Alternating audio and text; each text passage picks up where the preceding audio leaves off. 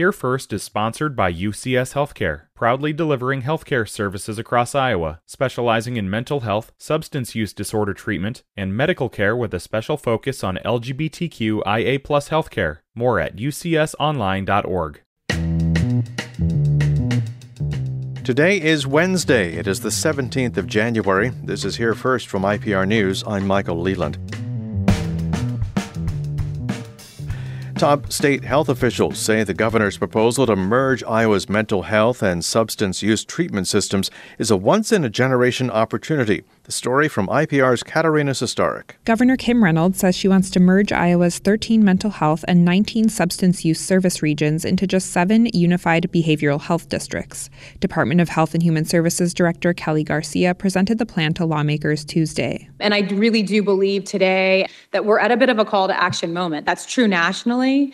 Uh, the need for behavioral health services is outpacing what every state really is able to give at this point in time. Health officials say the new behavioral health system would help get rid of redundancies, provide a clear way for Iowans to access services, and put unused funding toward unmet needs.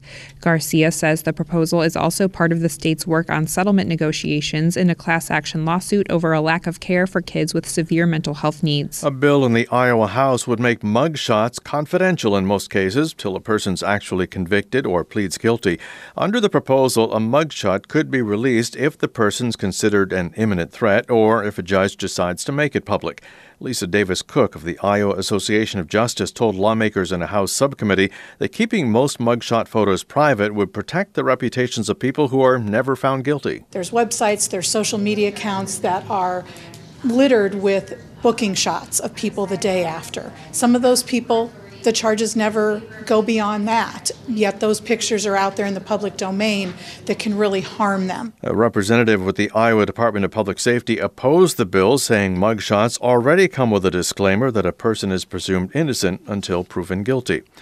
A coalition of 30 residents in northeast Iowa has scored a victory after fighting against a rezoning plan they say would worsen local flooding. IPR's Grant Leo Winterer has that story. The proposal sought to rezone over 20 acres of agricultural land in the northern part of the county for future commercial and manufacturing use. The Black Hawk County Board of Supervisors rejected it by a split decision after a second public hearing Tuesday morning.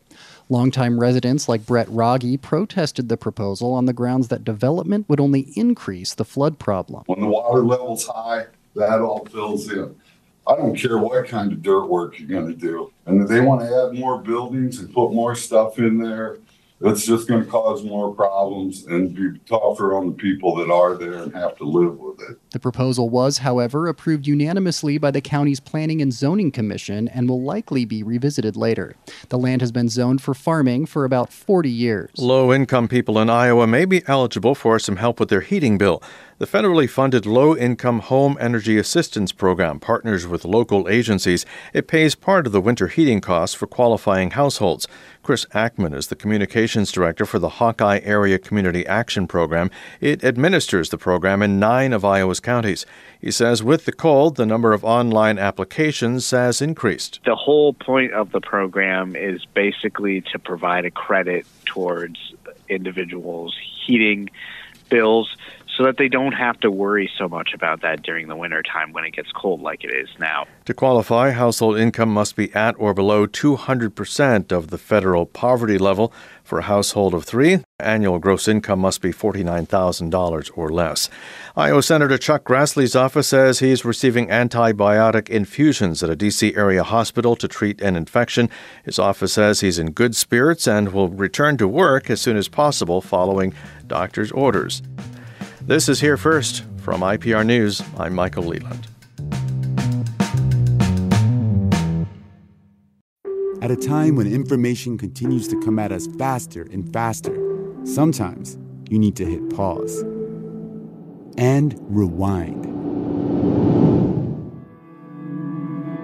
NPR's Throughline takes you back in time to the source of the news stories filling your feed. Find NPR's Throughline wherever you get your podcasts.